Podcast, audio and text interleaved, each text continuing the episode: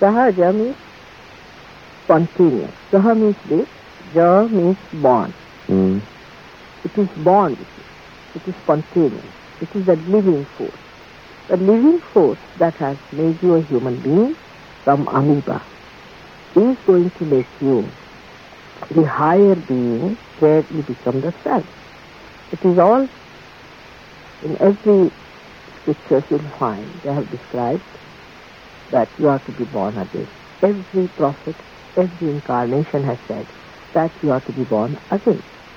And there must be something within us which does that job.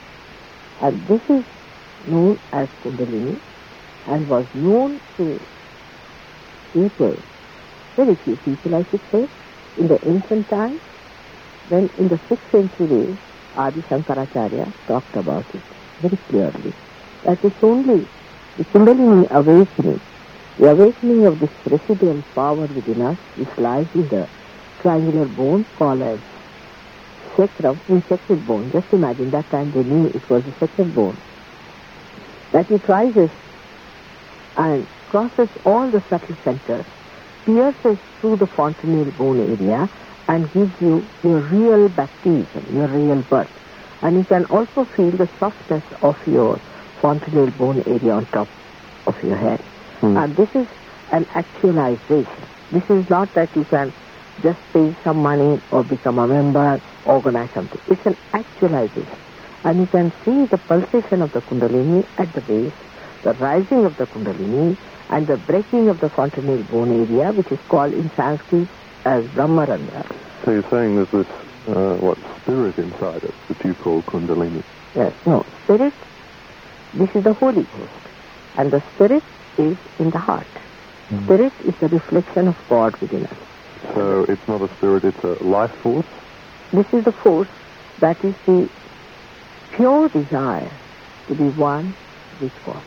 Mm. That is within us, Mm. all the time dormantly lying.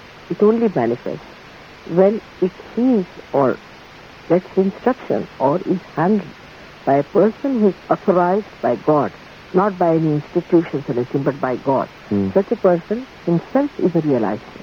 It is like one enlightened light can enlighten another light. Very simple. So that uh, what you're trying to tell us is that we have within us a life force called, A germinating, germinating force, you can say. right, called Kundalini. Yes. And this is generated in the It bone- awakens. Actually, it Awakens. moves like an energy. in the bone, what, around the eye. No, no, no. Sacrum is the bone at the base of the spinal cord. Oh, the sacrum, right. The triangular bone. Right. Uh, at the base of the spine. And that is Yes. where this force awakens. Yes. And it rises. You see the pulsation rising. Mm. And it comes up to the top of the head, which is called as the fontanelle bone area in the medical terms. But Right. here is called as talu in Sanskrit language. And it pierces through. You can see the pulsation coming up here. And after some time, the pulsation stops. It This is when you're meditating. You can see this in somebody who is meditating? It's or- like, you see, for this, you have to just place your hand towards me to begin with. Then any other Sahajogi can also do it. But to begin with, you have to place the hands towards me just like this.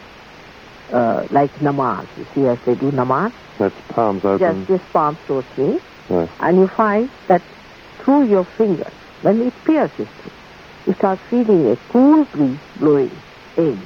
And that's the sign that you have got that power blowing through. But with that, you get many other manifestations. Like, first of all, you feel absolutely relaxed. Mm. Secondly, you feel the cool breeze also coming out of the head, Mhm. fontanelle bone area. First, Mm. the heat comes out, and then the cool breeze comes. Right. What is happening when that happens? What is happening to the body? Uh, is one relaxing? Is one becoming more holy? Is one? What is happening when when this? Uh, if you You are evolving. You evolve to a higher state of consciousness.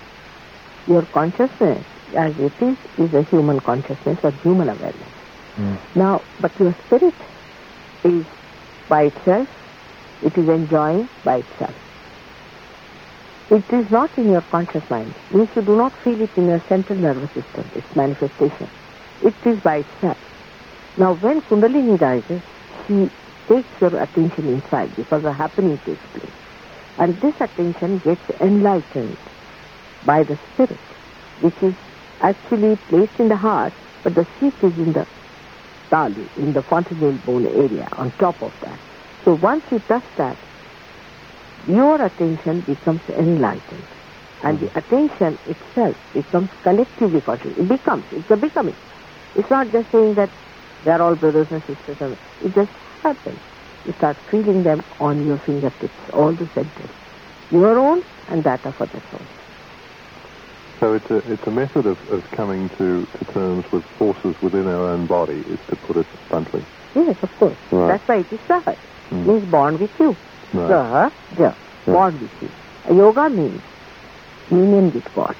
Mm. So this right to be born again, to be united with God is within you. But it has to work out spontaneously. How is this different from practicing the sort of yoga that we've seen over the years? This uh, um, form of yoga that we, we have uh, on television in the morning, uh, in women's magazines, uh, the classes that people go to, which I suppose are relaxation exercises, really. How does your Sahaja yoga differ from that? It's very different because, you see, in this the accent is only on physical side of life. You are not only your physical being, neither your emotional being, nor only your religion, what you call your sustainer. You are much more than that. And unless and until you see all these three aspects properly in balanced way, it can be very dangerous. Moreover, the Hatha Yoga that is done these days perhaps has no relation with what real Patanjali Yoga is. Mm. Because Patanjali Yoga was practiced at the time when we had another type of system in our society, where the children of five years used to go to the Guru, stay with. Mm. And there the Guru used to select people who were good for realization. Then first thing they would do is Ishvara Pranidhan, means establishment of God within, means realization. Mm. There are eight simultaneous things, ashtangas. It's not only one physical exercise. And physical exercise is only one tenth of one of them. But the first and foremost thing is the establishment of God. Means sahaja. Mm. First, your God must be established. Mm. Then you see the movement of the Kundalini and you see the obstructions of the different centers Mm. and you know which center is to be activated. If there's a physical problem, then what exercise to be done. But today's modern yoga is such that you take all the medicines in one one shot. All of them, Mm. whether they are required or not. You don't know what you are doing to yourself. This is absolutely absurd and this can relax you because uh, maybe that uh, somebody else takes over from you. Maybe you get possessed or maybe something like that, that you feel relaxed. But you are not in control of your relaxation. Mm. You are not in control of yourself at all. You have to become absolutely the master of your body, mind, everything. Mm. Mataji, uh, you've come to Australia um, to speak to people and to your followers, and you are you do have followers. Why do you have followers? Who are these people who, who deify you and who call you mother? I mean, it is like the sun shining and the, the leaves are bathing in it. Now the time has come to flowers to become fruits. Now how, what can we do? if the relationship exists because what they want I have and I give them that. It's more than But it is not, not binding there. I mean, I do not try to sort of dominate them in any way. Mm. But I see to it that they grow into good citizens and grow into proper personality Mm. with their spirit completely manifesting in them. Are you then a teacher? Yes, of course, I have to teach them as a mother. So many things mother has to teach the children. Hmm. But it's a sweet way of doing it. How you do it is the point.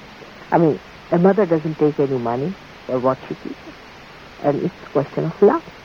And divine love is so remarkable that it just manifests itself. You don't take money from your followers. No, no, no. How can you pay for God can you? That's what one should know when they have this market on and all these people are coming in. You must know one thing that you cannot pay for. This is one of the things people must realize. You don't use their brain. There are many cults where people give uh, a lot of money to the gurus, Yes, and there are there are gurus. There's one. Uh, well, I, I can think of a number, but there's one that is known for riding around in Rolls Royces and so on, and living a very a very high life. And as a matter of fact, a friend of mine is a follower of, of him, Just imagine. and uh, he has changed very much. I mean, he's a he's a very uh, holy person, I suppose. He's certainly at peace. He's a very happy man now since he's become a, a follower of this particular guru. And I've never been able to see why. He's never been able to explain to me why. And I Ah. wonder what you think of the, in general of Hmm. these cult movements. You see, what these people do is that main aim is to make some money. But there can be even more sinister people. They may be wanting to stop your revolution. They are satanic. Some of them are very satanic forces. Because they give epilepsy and they give horrible diseases. They make people reclusive.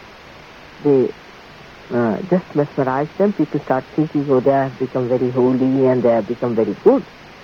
But the first thing we should know, as Jung has put it, who was a disciple of Freud, and I'm happy he's very popular in your country, that the next step has to be that you become collectively conscious. By becoming higher personality, you start feeling the centers of other people and yours also. This was to be expected, that you become collectively conscious. This is the point one should see. For example, somebody says, I'm very happy. So what does it matter? I mean, if he feels that he's happy, it is only his ego is pampered. If you pamper somebody's ego, the person feels very happy. Hmm. And if you condition somebody or give him a super ego, he feels unhappy. Both happiness and unhappiness are the two sides of one coin. Mm. But joy is very different. Joy is a drama. Joy is a beauty. And that only you can get it if you your attention gets enlightened by your spirit. Because spirit is the only source of joy, which doesn't have duality. Mm. It just watches. This is a witness. And these people just play upon your ego. Or they, they play upon your superego. They can mesmerize you. They have all these methods. They're very know? popular with young people. Yes, poor young people. They are real seekers, I tell you. They are actually saints born because the last judgment has started. And the judgment is going to take place through the Kundalini awakening only. How are we going, how anybody is going to judge anyone? I mean, God, how is he going to judge you? Is only by awakening your Kundalini. And that's what has started. So, so many saints have taken birth to be in the kingdom of God, as was promised, and that's why these markets are afloat. You see, when there's a demand, there's a market also for that, and people are in the market. And naturally, in the market, money is the main thing to begin with. But it's very, very dangerous. These people are so mesmerized. They don't want to see it's not your happiness that is important, it's the happiness of the whole. Mm. What are you doing for that? Well, I think they're they're certainly interested in, in getting new members for their cult. They- They certainly go around and try to uh, to sell their cult on the streets or, or wherever. Yes, they are. For example, there was a guru who was to come to England and he said, I'll have a Rolls Royce, otherwise I'll not come to England. So these young people starved themselves, ate potatoes and all that, and they wanted to have the fellow there. And uh, when some of the Sahajogis went and talked to them, why should you uh, give him a Rolls Royce?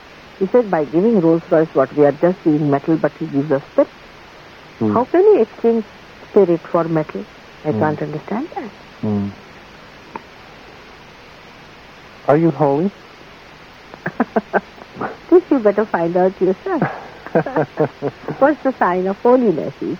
Holiness is that which, which cleanses us automatically. Mm. Christ was touched by a lady and an energy flew into her and she got cured absolutely. Mm. This is what it is. You don't, you see, what do you ask the sun? Will you ask the sun, are you, are you the light? I mean, what it does, it, uh, it is the part and parcel of that. It, Your followers see you as holy. Yes, they, they must have found it out. Mm. because if holiness means cleansing, it means energy giving, then of course it has worked with that. I'd like to talk to you about the uh, the energy giving. We'll talk about that in a moment because you mentioned before holding out your palms and someone would hold out their hands to you. Uh, you talked about holding one's hands out to you. Um, so in just a moment we'll take a break and then I'll come back and talk to you about that. You're listening to the forum. It's 22 and a half past nine. This is Ian Parry Oakden and I'm talking to Mataji Nirmala Devi. And she is a guru? No? I'm sorry. I'm a divine mother. Mataji means divine mother. That's not my name. My name is Nirmala. Nirmala means holy, pure, or immaculate. Mm. My, they have given me this title as Mataji, which means holy mother. Are you a yogi? Yes, of course. I mean, yogi in the sense that if you are one with your spirit, that Mhm. I am. All right.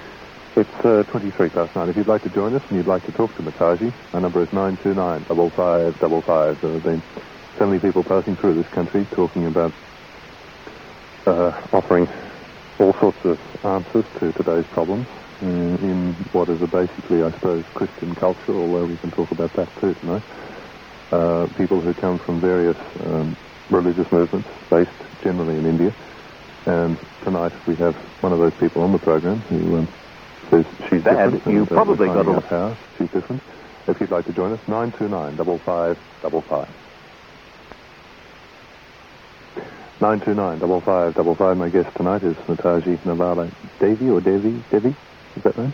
Right. Mataji, um, we talked about energy and that, that you have an energy to give other people. How does how does it happen that you are the person who has that energy? Why you? I mean, as you are the one who is asking me questions from the radio, in the same way, I, perhaps I'm appointed to do this job. See, that's all. If anybody can do it, I'll be very happy. As I told you, I am a married lady, and my husband is very highly placed in life, and I actually miss him, and he misses me too, and uh, my children are there. I've got grandchildren, but this is something else that he thinks is very important, and that's why I'm doing it. And if somebody else can do it, I'll be very happy to retire. I'll be really happy, I tell you. But some things you can do, and some things I can do. That's what it is. Is it a, um, a gift from God? Yes, of course. It is, and you can have the same gift because you have to just get your realization, that's all. Mm. You can also do the same thing. Do I have to be in contact with you? You have to be, in con- not necessarily, people who are realized now in Sydney, only two persons came to India, they have given realization to 300 people. Mm. So it is not necessary for you to be in contact with me. But you have to get your realization through somebody who is an enlightened person and who knows how to have the kundalini. Mm. Now the um, energy is the kundalini. This is this is Yes. what you, you offer to other Yes, people yes, is is to put them in touch with their own kundalini.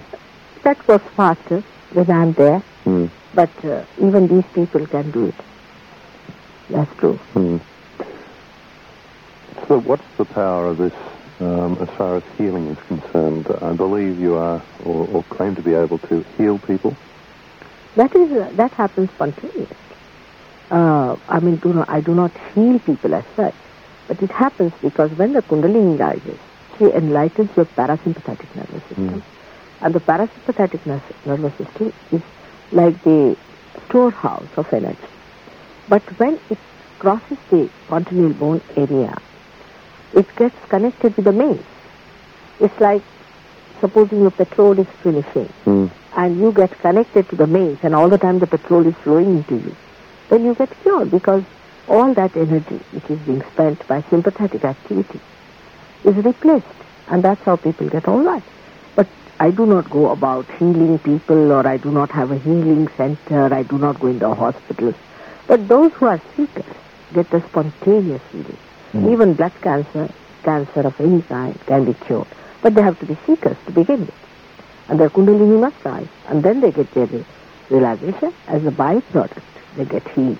Mm. That's a different thing from healing people and just paying more attention to the body. Mm. Because if you have to have the temple of God to be enlightened by His presence, then your temple has to be cleansed. Let's talk about God for a moment, or your concept of, of God. You were raised as a Christian, were you not? Or you were born as a Christian? I was to be born something. Either I was to be born Christian, Hindu, Muslim, anywhere I could have been born. But I, I chose a father and a mother.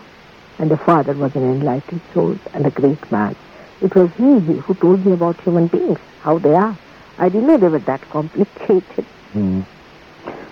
Where did you learn about Kundalini and, and the various um, techniques that you now teach? I didn't learn anything at all because I knew all this from my very childhood. This is innately built within you, the whole knowledge. Like as you are born as a human being, you can see it is bad smell, isn't it? You Mm. don't, nobody has to tell you it is bad smell. But a horse doesn't feel the bad smell. Mm. In the same way, you are bo- born at a higher stage, you see many more things and you know many more things. I knew that I was like that from my childhood. As you know that you are a human being as soon as you are born. Did the people around you recognize this in you very, very early in your life? I mean, some people like my father did recognize not only that, but he knew the purpose of my life and all that. But some people, I mean, there were different reactions, I should say, according to their understanding. But all of them knew that there's something unique about me. Mm. Does your um, belief now, uh, how does that connect to uh, Christianity? If you if you were raised in a Christian family, you have you risen beyond the Christian religion as such, or risen beyond all religions? And beyond all the religions, I should say, and you also rise above it, because the religion that we know of now are once upon a time were real flowers on the living tree of life. But they plucked it. They said, this is mine, this is mine. And they took it away. And these flowers have become now ugly and dead. They're not living anymore. So all these religions are just giving you a lip service. They are not giving you actualization. Actually, the attention from the spirit is gone. Do you believe that, that Jesus Christ was uh, holy? Of course, he was not only, but he was holiness. Completely that. He was the pranava, he was the omkara. He was the divine power himself when he came on this. And through him only we give realization because he settled in a center here, which is the door. Door to the limbic area, which is Which is in the center of the, the center of the forehead, the fun. the center of the forehead. No, it is not, it is shown here at the center, but it is between the pituitary and the pineal body on the optic chiasma. There's a very subtle center of Christ, Hmm. which is the door, and through which the Kundalini has to pass. If the Kundalini stops there, invariably in a Christian it does, because Christians are not following Christ, they're following the church. They should follow the Christ. As Christ has said, I'll be calling you Christ, Christ.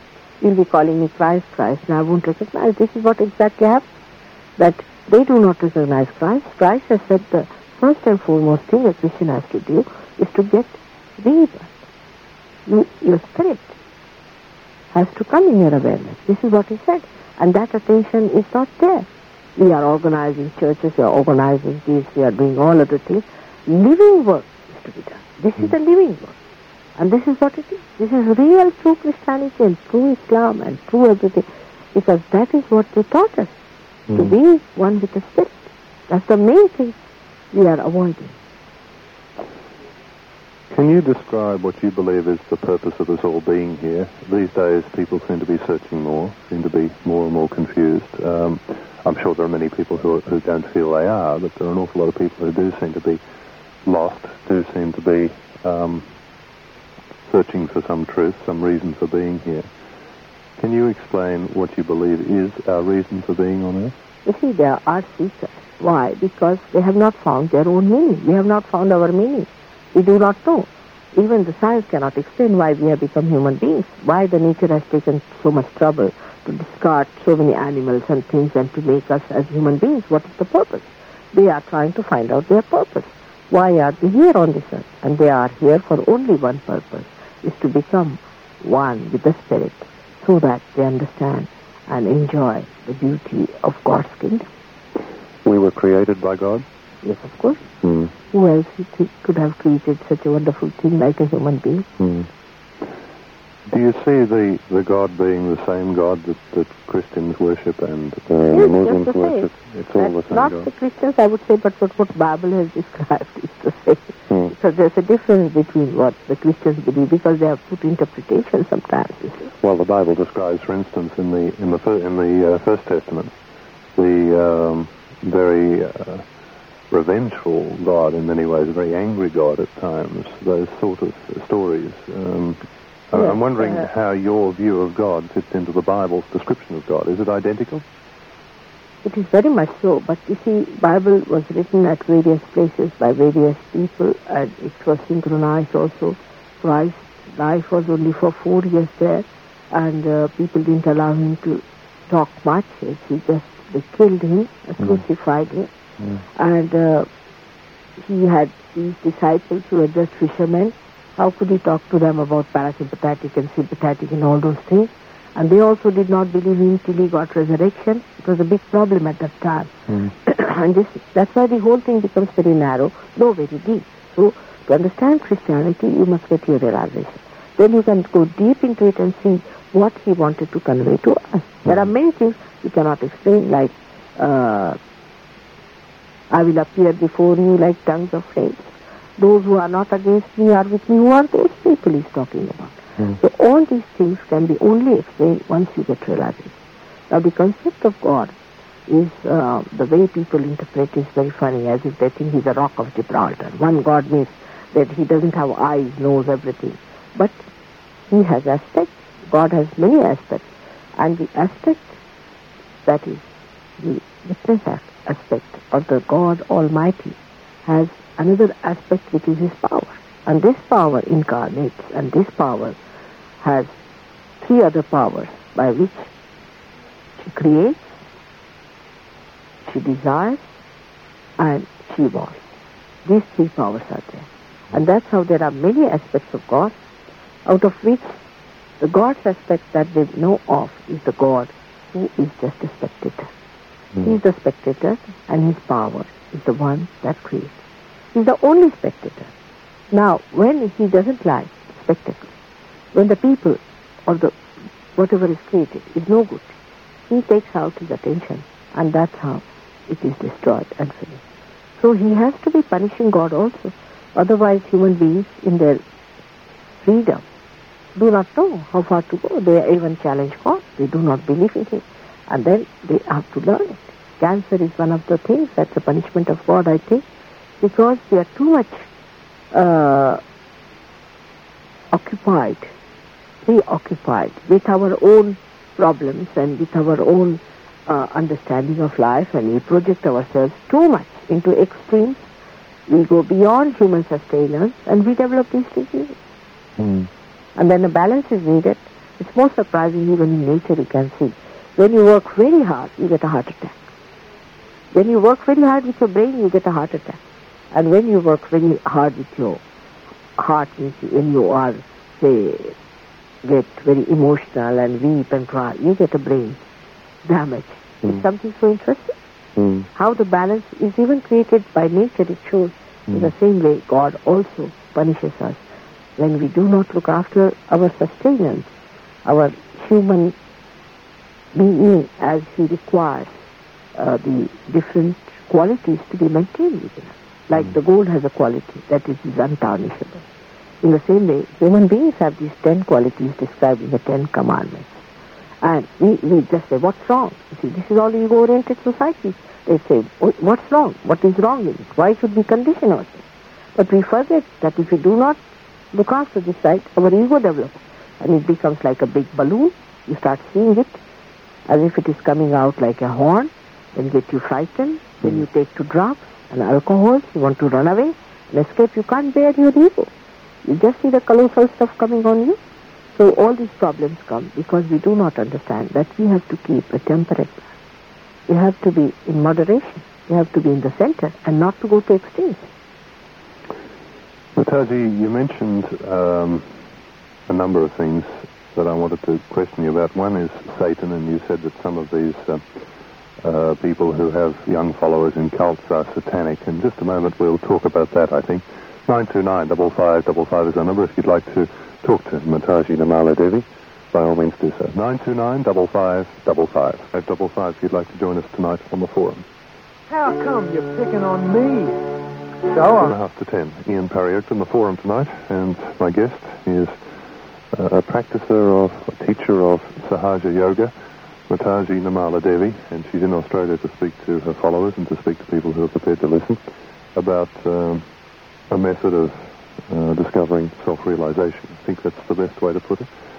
Um, Mataji, we've talked about um, God. Let's talk about Satan for a moment. You obviously believe there are evil forces. Of course, there are evil forces, very many. And they come to us from the left and the right side. Within us called, as left side is called, is the collective subconscious area and the right side is called collective supraconscious area.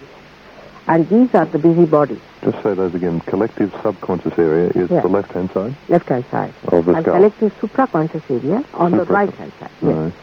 Now, these are the areas which are unknown areas, as the doctors say, from where they get some attack of proteins, which, uh, like protein 58 and all that, which attacks and triggers the cancer. You see, this I've said about 10, 15 years back. But now the doctors have started seeing them and photographing them. Now, these are the areas where all the dead spirits, who were two types, one, the sly type, are on the left-hand side and the ambitious type are on the right-hand side. Dead spirits are still inside inside the skull. inside us. See, we can approach them within ourselves. Now, they are, that these areas are within us and we can get out of these areas also. Because our, if our, we spread our attention sideways, we can go to these areas also. Hmm. And once we go to these areas, those people who are sensible, who do die sensibly, or those who are realized souls, they go to another areas where they are to be born again or they remain there. But those who are still dissatisfied or cruel people or satanic forces, they remain around. And these are the people actually maneuvered by people who try to mesmerize. And they have their ways. In Sanskrit language, it is called as Preta Vidya, means the, the knowledge of the dead. The knowledge of the smashana means the uh, burial places. They go and practice these things there and try to overpower these spirits. Those are evil ones and use them for mesmerizing and uh, using them for their own purposes. It's a science known to India for many years how people do these things. It's an evil science. Even in England, I was surprised they had witchcraft and they knew about witches and all that. And still, they are busy too much uh, doing all these things. They, Do these spirits have a power, do you believe, these evil spirits? they, they have no power. They are just like human beings who are dead. But they're evil people and they can enter into your psyche and they can affect you. They give you epilepsy. So many of your emotional problems come from them. Uh, most of the lunacy I've seen, I mean, all the lunatic people I've seen have this problem. Even the cancer people I've seen have the problem more from the How do you know they have this problem? Can you see it in them? No, not by seeing, but you can feel them on their hands. For example, uh, if you have a cancer patient facing you, you see, you find the left side, left hand starts shaking very much, like a lunatic shakes and things. And the heat starts coming from the left hand side, not so much from the right hand side to begin with. Mm. That shows the affectation is from the subconscious area Mm. uh, I mean the collective subconscious area. Also, epilepsy comes from the supraconscious area. When the people start projecting themselves, say, they say that we want to fly in the air, or they want to think too much ambitiously about things to create gold out of something, all these nonsensical hmm. ideas. you see. Then they project to the right side. And when they project to the right side, in the beginning, somebody who is on the right side can enter into the being and can possess, and such a person can be very ego-oriented and can be successful for a time being. But then riding two men or two human uh, beings on one body, he becomes very tired. And even at the sight of a thing like a garlic, that person starts rattling. Mm. Even a church, they see, they start rattling A church. church even, even an incense. Uh, if they see, they start rattling. Any temple, they see rattling. They cannot bear the name of God. They start rattling. All their nerves are finished. They become recluses after some time. In the beginning, they become very sort of active, over active, and become very successful sort of people. But then they collapse, Hmm. and they collapse very badly. Uh, perhaps I should just ask you in that line the, the, the whole idea of, of spirits and of uh, evil spirits. Uh, does this come from an idea of, of reincarnation, of, of a sort of wheel of life? What do you believe happens after death? You see, after death, you would never die. Actually, only there are five elements you are made of, Hmm. out of which the earth element really falls off. And the other four elements remain, and the water oozes out a little, little like that, and you become a small entity, which is the soul. Hmm. The soul has got the kundalini on top of the head and the spirit on top of the head. And all the four elements are there intact. So you, you can think, you can do many things, you can materialize. For example, you can move any instrument that is here. Hmm. Even without seeing the person, you can just move the things from here to there. Hmm. But people must understand this is not God's work. Hmm. All these things are not God's work, like sitting down and talking to dead bodies and dead Hmm. people is also very wrong because there's no justice done to them. For example, if you say somebody loves the father or a mother, they want to talk to them. Hmm. It's very wrong because you must give them freedom. They belong to another area. And why do you want to entangle them with this present tense? Because they are in the past now. You have to be in the present. They have to be in the past. Leave them alone. Now, like I would say, Do they come back and are reborn or not? Yes, they come into you. I've seen now this this is anorexia. Asthma can be cured. Uh, most of the people who get asthma have a problem because their parents have died early, This is asthma. asthma, Hmm. or maybe that they have a bad father, or they have been bad fathers or something. The, what we call the right heart center, Hmm. and this can be cured. Today only I cured a gentleman who had asthma uh, trouble because of this, because uh, he was pining for his father. His Hmm. father died when he was 12 years of age. He was very much shocked. We had to just tell that father, you take your birth again thrice, it works out. Anorexia is another thing. It's the same thing. Well, then the, the theory of reincarnation is that the spirit goes around and rises, comes back as born again in another body, uh, and rises and becomes more and more Yes. knowledgeable or pure. That's that's the theory of reincarnation, yes. isn't it? Is that what you believe? Yes, I, I not believe that it's the truth Hmm. because Christ didn't talk about it much. Why Christ did not talk? Because it's a very, uh, very controversial stuff. If you tell somebody that there is reincarnation, even today I find the same thing. Like Indians, the first thing they will ask, what was my first birth? Because you go into your past. Christ wanted them to be in the present. So he didn't discuss it, but he said, I'll come again. How will he come if he cannot reincarnate? Well, now you believe the the evil spirits are people who have died and have not reincarnated. Yes? And some of them can be satanic forces Hmm. who have taken birth, they have been doing all this satanic work. Uh, but people don't want to believe that there's something evil. They think that everything. That's very good of them to say that. But once Christ criticized others, so they asked him, why are you criticizing? So he's- uh, they do not criticize you. He said the Satan is not going to speak against themselves. You see, it's the only the holy person can see these two things. He is the only one who discriminates that these are I don't. satanic. I don't understand. I don't quite understand what you're saying. Could you repeat that? You see, if, if the satanic persons are there, they will always say there's no Satan. Hmm. How will they say there is a Satan? Because then they will be found out. Hmm. So they always say there is no Satan, everything is good, everything is fine. And that's how you enter into the lion's den, you see, to be Hmm. really molested and to be tortured. But this is the only way one can say. All right, we'll take another break and then start taking some calls. If you'd like to talk to my guest, Mataji Nirmala Devi, she's here to uh, talk about Sahaja Yoga and um, self-realization. And uh, if you'd like to talk to her, she's available on 929 5555. So my guest is Mataji Nirmala Devi, and she's now got her earphones on, almost on, anyway. And we're going to start taking some calls on 929 5555. It's eight and a half to 10 o'clock. We're going through to midnight on the forum. 95 to you, Ian. Let's take the first call. Hello. Hello. Yes, good evening. Hello, Ian. How are you? I'm well, thank you.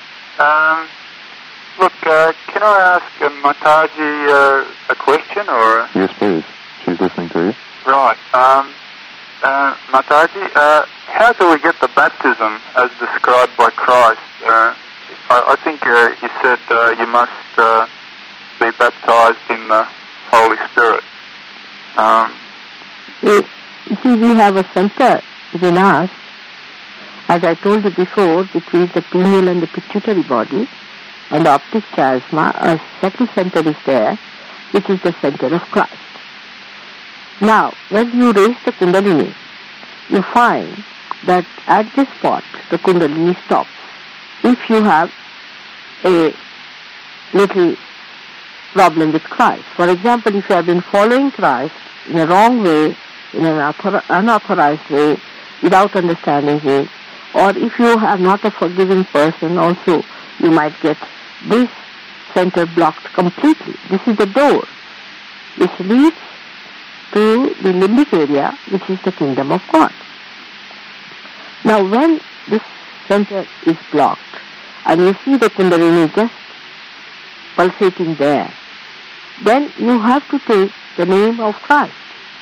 A Sahaj Yogi has to take the name of Christ and request Christ that please be awakened on the center. When he says only Christ's name, no other name, and that of Mary, then only this Kundalini rises through that center. Christ's other name in Sanskrit language is Mahavishnu.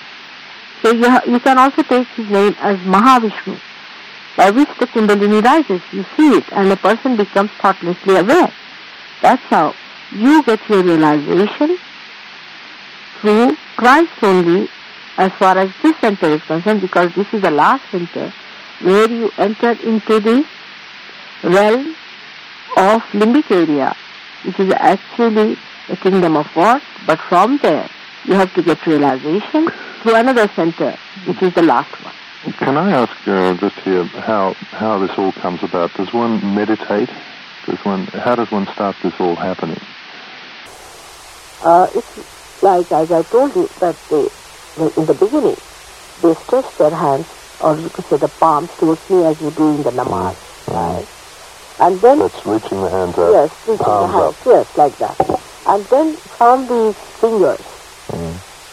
ends, the energy flows inside and invites the Kundalini, tells that there's somebody who is the authority. Mm. Then the Kundalini starts rising. It's a very quick thing. Mm. Some people get it in split of seconds. If their Kundalini is alright, if they're simple people, not complicated, they do not have any emotional problems and all that, they are physically. They just get it in no time.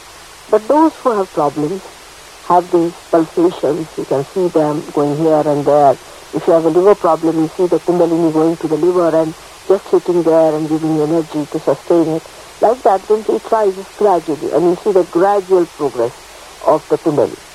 And those who have got anywhere obstruction, you have to say uh, a mantra or a chanting or an awakening thing, which awakens a particular deity.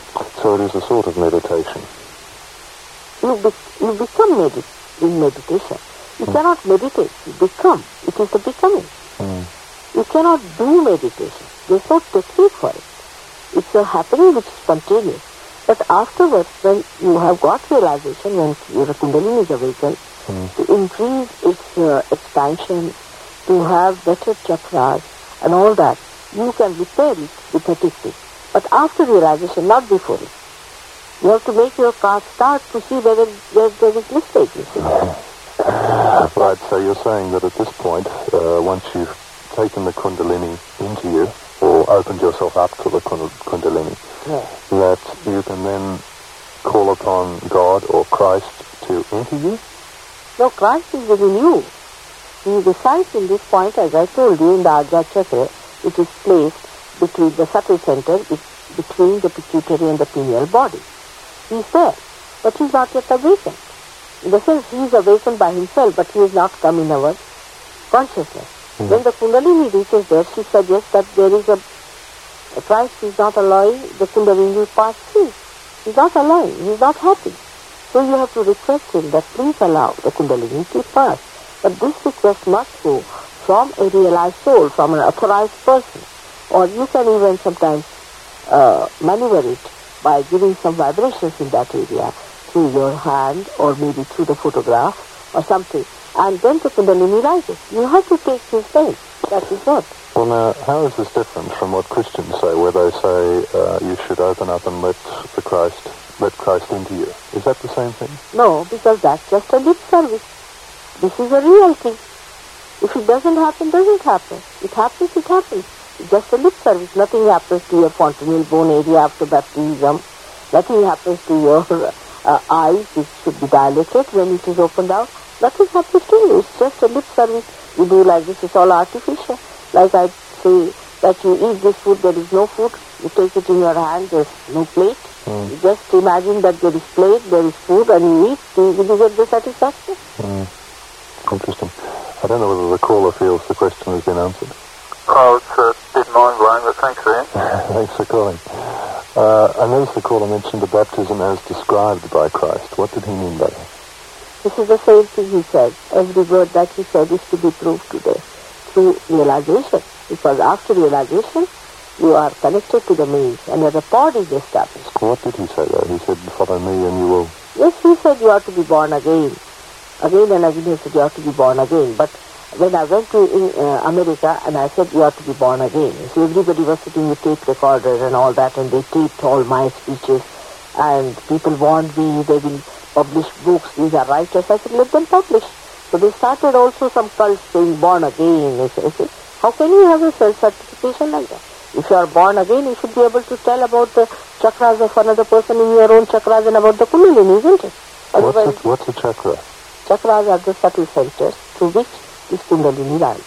Mm. These are subtle centers within us, placed in our backbone and also in the brain, uh, which are the milestones of our evolution. Right. Well, as the caller said, it's a bit mind-blowing, but we'll keep talking about it. We'll go through to midnight on 929 55 55. Will you join me tonight? And let's talk about self-realization as Mataji Nirmala Devi sees it. She is indeed a remarkable person, and uh, we've got an awful lot to talk about. Some of it is very difficult, I guess, to uh, to understand. It's a concept that perhaps we, I certainly have not heard about before. Um, and all the talk about the energy within us, the life forces within us, and um, so many people have talked about the forces we are supposed to have within our spirit or our soul or our um, physical and spiritual bodies.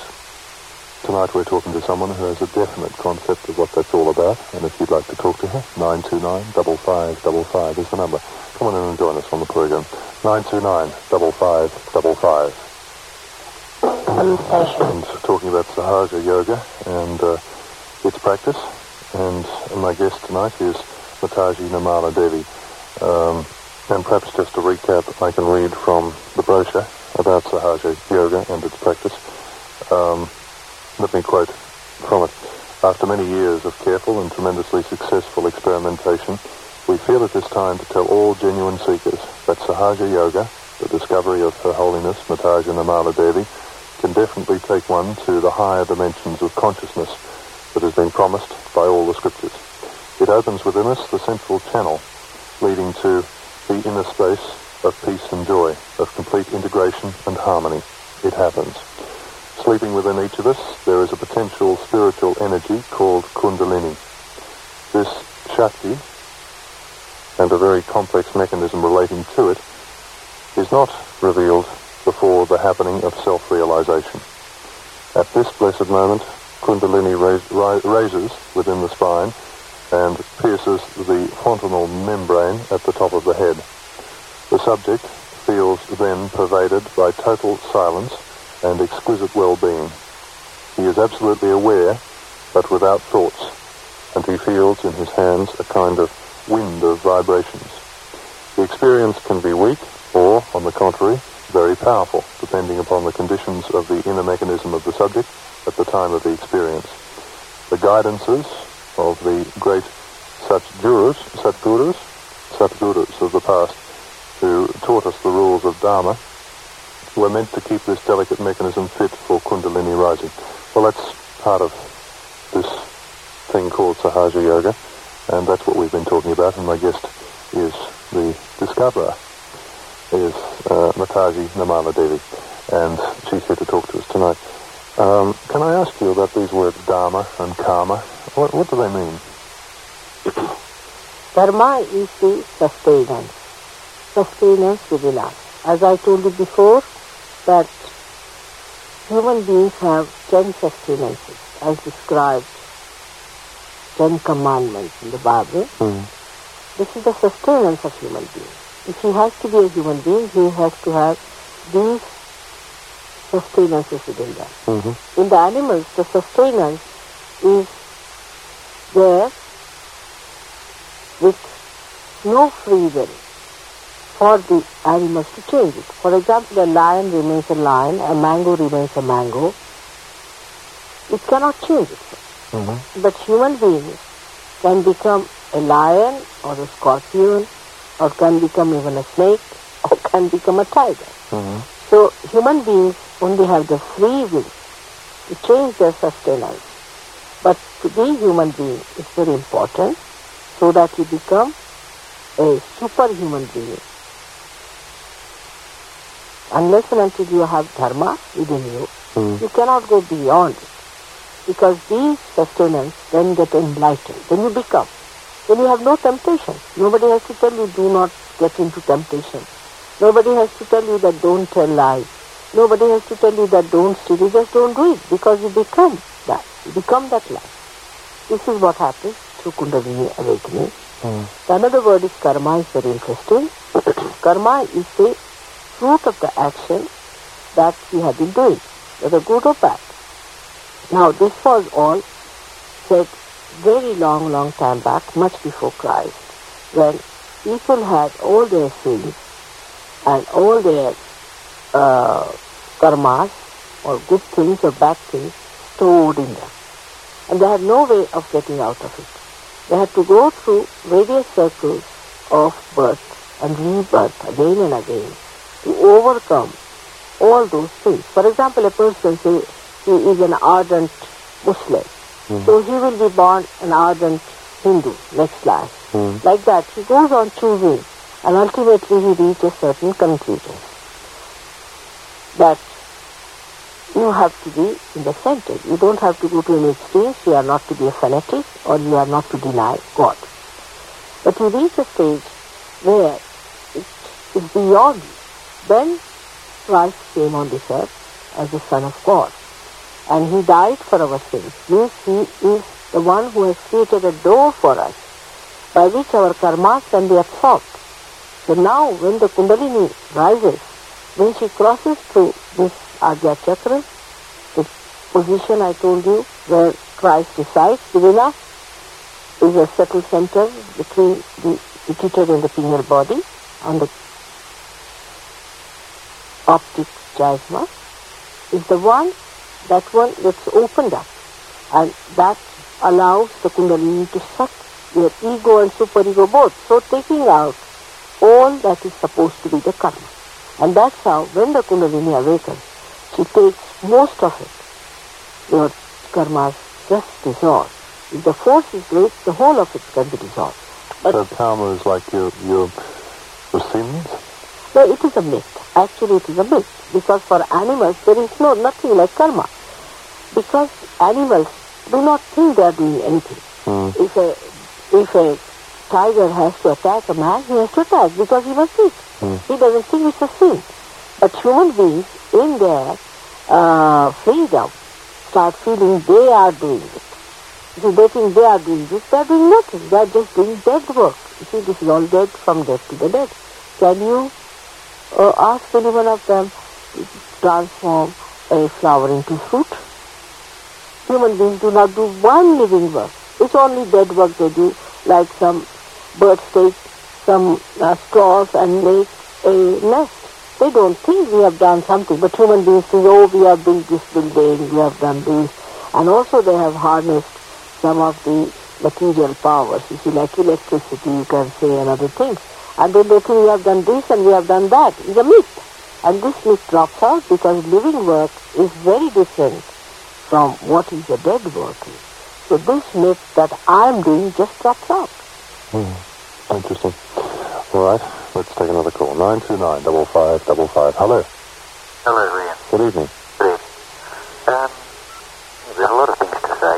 Um, perhaps I'll start off by asking, is the Christ the conscious contact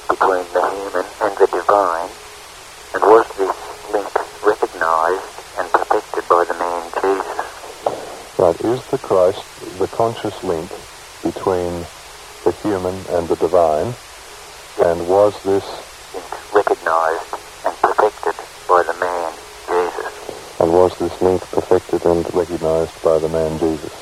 By the man Jesus. Man Jesus. No, he could not. He did not allow him. He was crucified. He- I wish it could have been done that time, but it was not. He just, it was very premature. They never, the people never gave him any chance. I mean, they just crucified him for nothing at all. They never understood. They never recognized. But is, is the Christ the link between man and the divine? Of course, he is the door. The door. Yes, but he is not the destination. Destination is the spirit, which is also Christ in a way, which uh, can be explained later on if they come to our center, how Christ is everywhere because he is the embodiment of divine love. He is the embodiment of that power which flows in your hand. He is the Right. spirit. Well, the man, the man Jesus, uh, if we had let him live, would have been able to open this door for all of us. It should have happened, but they did not. One could have worked it out, but it's rather difficult. He obviously did recognize this and perfect it, else he wouldn't have um, been able to um, resurrect himself. Yes, he did. The, the, the, the point the caller was making was that Christ did realize this, and, and, and he was able to resurrect himself. You see, he was he, he was the divine power. Uh, nobody can kill divine power. That's what Krishna had said, that it cannot be killed, and that's what he proved. What Krishna said, he proved it uh, very well, that he cannot be killed. And that's how he was resurrected. And that resurrection is the message of Christianity, that you all should be resurrected. You should become your spirit and not this body. But he's saying to us, um, don't set me up as an idol, but make me the ideal. Don't make me an idol. Uh, he's saying that uh, Christ said, don't make me an idol, make me the ideal. Okay, that's true. You see, if you now get to your realization, you'll understand him much better. You'll do full justice to him and you'll recognize him also and you'll recognize me. You never recognized, none of you have could recognize any one of the incarnations who came on this earth and how we tortured them and troubled them. But now after realization through your vibrations you can recognize. Because if Christ comes, you'll see the vibrations in your hand will increase tremendously. Mm. How many, have there been any other, I might just put in a question here, have there been any other men apart from Jesus who have been as holy as Jesus was? There have been so many incarnations of different aspects of God on this earth. Much before Christ was the first one, was that of Sri Rama, we can say, as a human being who came and he lived like an ideal king because he had to say what an ideal king and an ideal man has to be. And his wife was the Holy Spirit with him. Then came Krishna, who was another uh, incarnation of Sri Rama, that aspect of a father and then came Christ. Also Abraham, Moses, and uh, Muhammad Shah, Nanak, Janak, all these great people. These are all holy men. These are these are prophets, and these prophets are actually the embodiment of a principle called as primordial master, Adiguru. And they incarnated and and the main of them are ten and they reside in the visceral uh, cavity we have in the stomach. Hmm. Are you, are you a, a prophet? Are you a, an incarnation yourself? That you better find out. I'm not going to say anything about myself. Because whenever they try to say the truth even, they crucified. Christ only tried to say that. Krishna told to one disciple only. Rama never told even to his father. And if I now do not take advantage of experiences, then it won't be good. Okay. I must be something. But if you had the knowledge of Hindu scriptures, you would know what I must be. The way Kundalini rises in my presence, it has a definite significance and it is described very clearly what sort of a person can do that. Perhaps the caller has a further question. Um, the spelling of this particular form of yoga, is that S-I-D-D-H-A? Uh, S-A-H-A-J-A. Oh, I see. Sahaja. I see. I thought it was um, Ida. No, it's Sahaja. S-A, H-A-J-A. What does um, uh, Nataji. Natasha uh,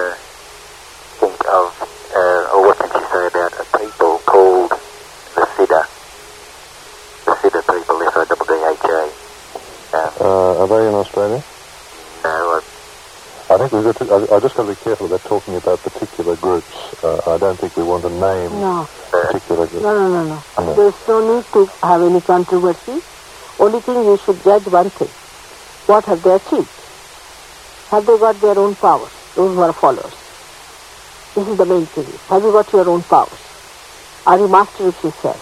Do you know what you are doing? Do you know, can you feel others? Can you feel yourself? Can you say exactly what's wrong with you? Exactly can you say what's wrong with others? This is what it is. Are you fully aware? Mm. That's how you judge yourself. Not by names and things is not proper. Because have you achieved it?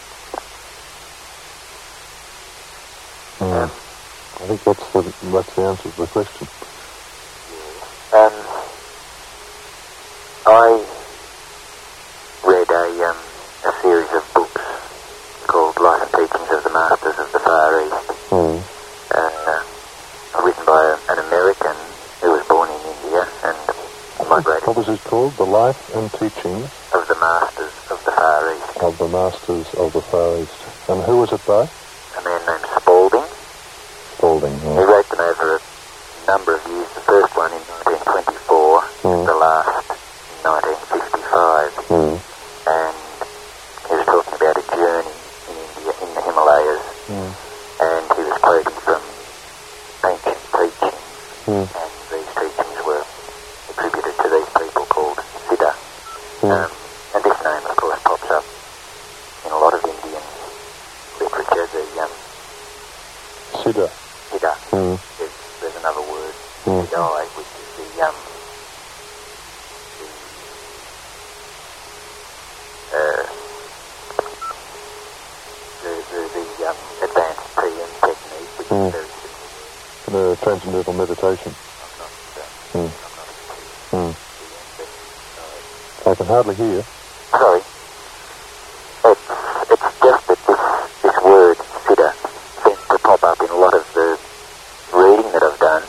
done. Well, perhaps Mataji wishes to comment. What is what is Siddha?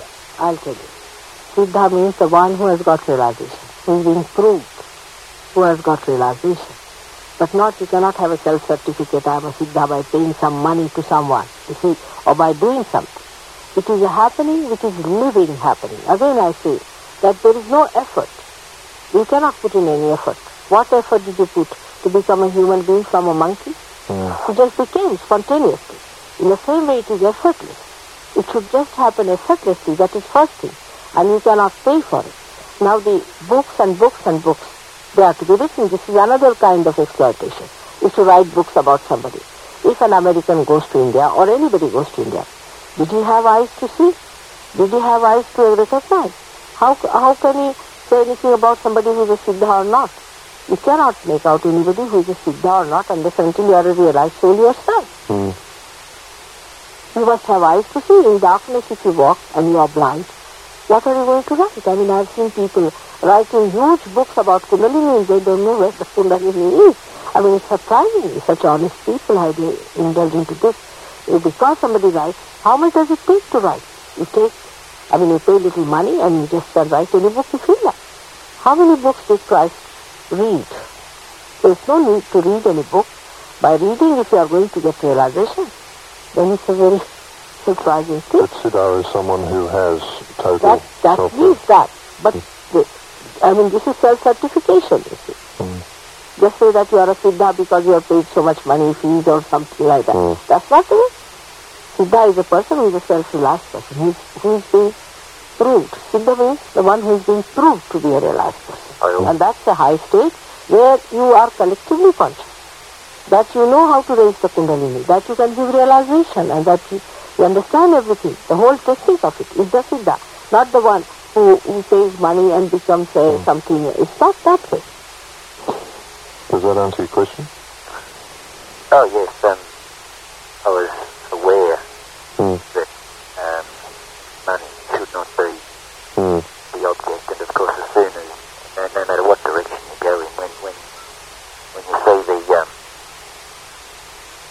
cost when when enlightenment costs.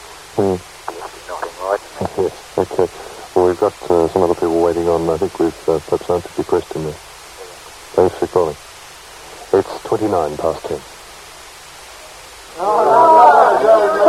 Your attention, ostriches. And uh, a mother, I guess, uh, the description, Mataji Nirmala Devi, who is uh, here to give um, a program of uh, public talks to her followers and anybody else who'd like to come along. Um, the dates for the talks, for those who are interested, and we've had a lot of people calling to find out, uh, will be this Wednesday and this Friday night at the Maccabean Hall, uh, 146 Darlinghurst Road, Darlinghurst, at 7.30 p.m.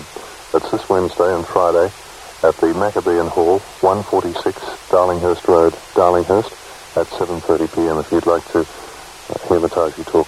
Um, Mataji, you did say that, that this um, energy um, that we can get from you uh, perhaps can be got almost through the radio, you felt from your voice by reaching out the hands, uh, reaching out the hands, palms, palms facing upwards. Yes. And listening to me. If you put your hands towards me, uh, it's not facing towards me, as as if you are asking for something. And if you listen to me, I think it can work out. Because in big groups like 6,000 and 7,000 people in India, Hmm. maybe don't have such good systems of also broadcasting. Hmm. And I have seen people getting realization only through my voice. And they don't even see me so clearly. Hmm. Now, what you have to do is to just stretch your hands towards me, thinking that I'm there, and close your eyes. Now, Not if you're driving. Uh, not if you're driving. then you have to stop your car for a while because you, your eyes might get dilated. It's better to stop your car and just stretch your hands. And if you could loosen your feet from your shoes, would be a better idea even to take out uh, your sh- uh, feet out of your shoes will be a good idea. And uh, loosen a little bit of your thigh if you have any and sit relaxed manner, in a relaxed manner. Now, for raising the Kundalini, uh, I'll have to see the different centers normally that you catch, you see. And in general, I will be able to tell you what is to be done. Now, what I feel is the first center that you are catching now is the center where you are feeling guilty. Because when I talk to you, you must have picked up on some words which makes you feel guilty. And this again I have to tell you, that you should not feel guilty anymore. It's because Christ has done the job for you. So you should say, I'm not guilty. It's a very big fashion in Australia especially to feel guilty all the time. I don't know what is the training is To be a sinner, to original be a sinner. No, you are not. Your sins have been taken away. Why, what's the use of then Christ coming on this earth? If you are an original sinner, all right. Now, why did he come on this earth? So, you should say, I'm not guilty. Get over this feeling. I'm not guilty. That's another thing the Christians are doing now, is to ask people to confess. Why to confess? I mean, Christ has done that for you. Whatever you have committed sins and all that will be forgiven. If the Kundalini rises, it's all forgiven. So you have to go on saying that I'm not guilty. I can feel the center now, sitting down here. Most of you are having this very big center in you saying that you are guilty. First of all, you have to go and say twice or four times that I'm not guilty. is very important. Then, the second center, which you are catching, is also very Australian style combination. What we call is the left navel center. It comes from your spleen. That means you are a speedy person. You're extremely speedy. Hmm. And you talk telescopically. You walk telescopically. You have no time for breakfast, no time for lunch. And you make your spleen absolutely crazy. And this crazy spleen is a very dangerous thing. It leads you ultimately to something very, very serious, which I would not like to mention to frighten you. But the speediness must be brought down. Now, to bring the speediness down, what you have to say, that I have all the time for meditation, I have all the time for God. I have all the time for everything. I am not in a hurry at all. Just say like that. It will help you a lot. I am not in a hurry. Yes, at this time, especially, it's such a relaxed program. At least at this time, you can say, oh, I am not in a hurry. Just say that. This will bring down your speed. You are extremely speedy. And that shows on my fingers and on my toes. I can feel it that you are speedy. Then some of you have been to unauthorized gurus and to unauthorized people. In that case, you have to say, Mother, am I my own guru? Just ask the question twice. Just say, Mother, am I my own guru? If I say that, again you catch on the uh, guilt. If I say anything, you don't catch on the guilt. Because once you say I'm not guilty, you are not guilty for anything. So when I say to you, you just say this what I'm saying. That, am I my own guru, Father, after realization? Just ask the question.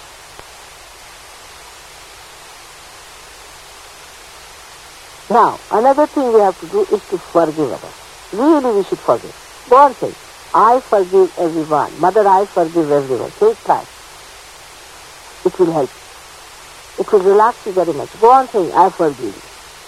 Actually, Lord's Prayer is a mantra, is a chanting on the same Agya Chakra I told you where Christ resides. On the optic chiasma. That's what you have to say, I forgive, I forgive, I forgive. Moreover, when you don't forgive, what are you doing? It's a bit. You are just torturing yourself for others. You are not torturing them whom you are not forgiving. It is they who are torturing you and you are playing into their hands. So you go on saying, I forgive, I forgive, I forgive. I forgive all of them. This will relax you very much. You'll have no thought in your mind. Close your eyes. Closing of the eyes is important because when the Kundalini rises, there is dilatation of the pupil, so better close your eyes. Now, you have to say that Mother forgive us or you can say God that please forgive us if we have done anything knowingly or un- unknowingly against God. This is to be said without feeling guilty again. Without feeling guilty, you should say that because once you said it, it is forgiven. It is forgiven. Then there should be no guilt. If it is forgiven, why should there be a guilt? This is a big disease, I think, in the West to feel guilty about everything. You have to get over this. It's a very bad disease and it gives you lots of problems, uh, starting from spondylitis of the neck and then rest of them come after that. So not to feel guilty at all. You have to love yourself. And you must know that you are men of God and women of God are to be made prophets. And once you are made prophets, you can make others prophets. This is what William Blake has said about the times of Swarjuk. He has clearly said all these things. Not only he has said where we are going to have ashram, in Lambeth Vale we have our ashram in the ruins, the foundations will be laid. He has said also where I will first go to England is the Sarai. All these things are so clearly said. It's all going to happen to you because you deserve it.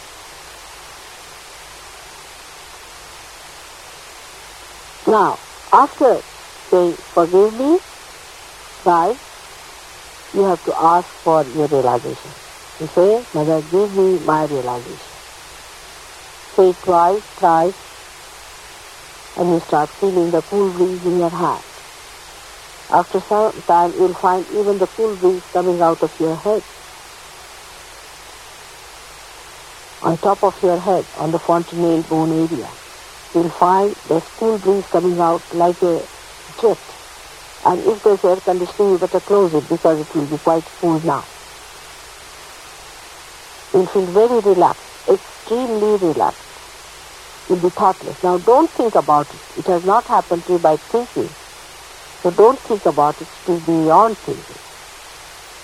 And do come and see me in Macedonian Hall where you will have to grow more and understand more about it. It's like the sprouting of the seed, which, is, which takes place without much difficulty. But as Christ himself has said that some seeds fell on the rock and some fell in the waste, at the same time it happens with us also. So it is better to know how to make this germination manifest itself into a big tree. May God bless you all. You listen to a forum 95 TUE. My guest tonight is Mataji uh, Nirmala Devi, But How do I describe what you just are? call me mother. That's all sufficient. Yeah. Does that describe what you are? Yes, that describes everything. All right. Oh, we have with us some other. 929 double five double five. Hello. Yes, good evening. Thanks for waiting on. thank Uh, hello, Mother. Yes? Oh, I wanted to know, um, is the cool breeze that you've spoken about, um, that you feel on the hands, the cool wind of the Holy Spirit, as spoken of in the Bible? Yeah. Is, is this cool breeze the Holy Yes, Spirit? yes, same thing, same thing. You have done the good job now, I must say. Is it, is it the Holy Spirit? yes, of course, it's the Holy Spirit. Uh-huh. I'm feeling it now on my hands through the phone. That's It's good. fine. Did you want to say any more than that? Uh, no, I just, that, that's all I wanted to know because I, Because you're thoughtless now. Enjoy yourself. thank you. Thanks for calling. 929 double five double five. Hello. Hello. Yes, good evening. Good evening. Good evening, Mother Macaulay. Uh, Mother, when you began your program, I, uh, I think I heard you say that cancer invading the body could be an evil spirit. Is that what, is that what you understood Yes, yes, it comes through, you see, invasion of some of these things within you, even in virus infection, is coming from some vegetables who were out of circulation of evolution, Yes. are affecting virus. And uh, also, these other proteins they talk of are nothing but some sort of uh, infection from the collective subconscious area from the left hand side. That's what I've seen so far in all the cancer patients, that either they have been to black magic, or their parents have been to someone, or they've been to some sort of a clairvoyance, or some sort of a thing like that, or one of these gurus, or some sort of like that, which is an unauthorized thing to do. Even psychologists can do that. So you're saying you believe that cancer is an evil spirit? No, I didn't say that. Cancer is triggered by an entry of some sort of an unauthorized uh, handling of the left sympathetic nervous system, to put it very precisely and scientifically. Yes, I understand. I, I partly understand your Mother Macaulay, but not quite. My father had cancer, and I developed it years ago in exactly the same part of my body as my father had it. Yes, maybe your father is to be told that I'm all right, don't worry about me. Yes, You get your birth and get your realization. yes, And he, he can leave you and you can be perfectly all right if he leaves you because he's worried about you. yes. Oh, and, and another thing, uh, uh, Mother, um, my daughter had a very serious car accident, and she has epilepsy through, through the injury to her brain. Uh, I, I cannot accept her. It was almost 15 years ago. I haven't been able to accept this crippling of her body, and I wonder if your Sahaja yoga would help me. It will definitely help him, but is he a seeker? No, she said her daughter, um, Her had, daughter? A, had a car accident Ah, and developed epilepsy. Yes, but, but I, uh, I have not accepted to see that beautiful body of my daughter now so crippled, and, and I, I cannot, I try so very hard to accept it, but I can't, Mother. uh, see, you can cure her through Sahaja Yoga. You must come and see me at the Macedonian Hall, and I'll tell you how to do it. It's not difficult.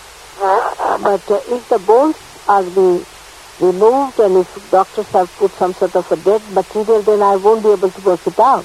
well, the doctors have told me that there are so many cells of her brain that are absolutely dead and will never ever be regenerated. I Let us see, we might try. I think that perhaps uh, I should come in here and say that uh, we're not in the business of healing over the radio, and we can get, I think, in a lot of trouble if we pretend we are. So that's not what I'm suggesting. Um, uh, Mother Mataji is simply saying that she believes that, um, that, that, that this, this, this may work out. So the best thing is perhaps to go and see her. After her, her lecture. Yeah. Very, very intense. Thanks for your call. Bye-bye. It's just an area we have to be fairly careful with, I think, on um, talking about too generally. It's uh, 13 to 11. At 11 we have the news, 929 5555. Will you join us tonight as we talk about self-live?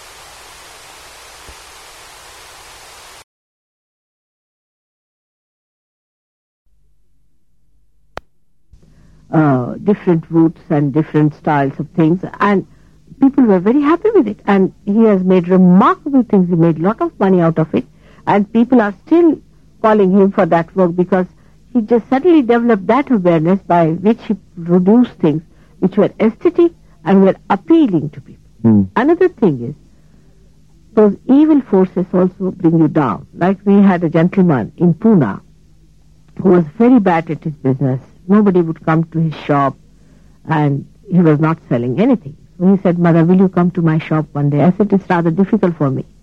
But one day I'll just, if I can, I'll just drop in. I went there. After that, he started getting lots of people in his shop. And now he's become a rich man. He couldn't understand why, how it has happened. Only by going there has brought so much.